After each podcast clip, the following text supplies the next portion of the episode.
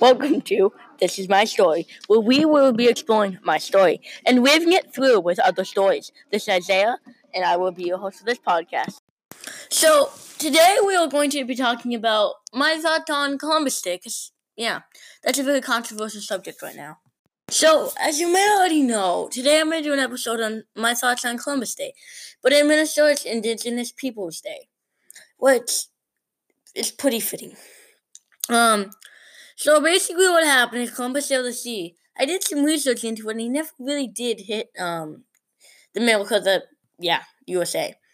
So I think that's kind of interesting, and that way I think it's a bit weird. He did take a bunch of land from everyone, but he also well, I did some more research, and the Italians, when they came here, they were treated very badly by Americans and all, so they made him like his icon. So I feel like by naming it Indigenous Peoples Day, we're kind of taking away power from them and not honoring the day they love because it was really their symbol. But I don't know all about that. Um, I wouldn't know from experience because I am not Italian. But I also think what he did with uh, genocide was really bad and shouldn't have happened. But I feel like that's almost just part of being human.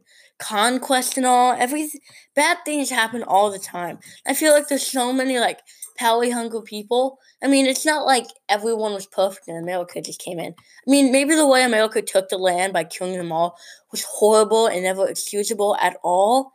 But I think that maybe they should have just kept it as Columbus Day, but I'm not too sure.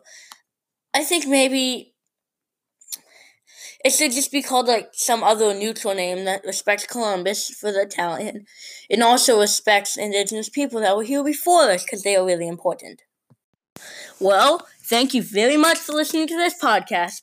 Next week, I probably will be doing weaving because I said I'd do that at the start, and I really haven't been doing much of that. Well, thanks for listening to this podcast. I hope you see you next time. Keep on listening.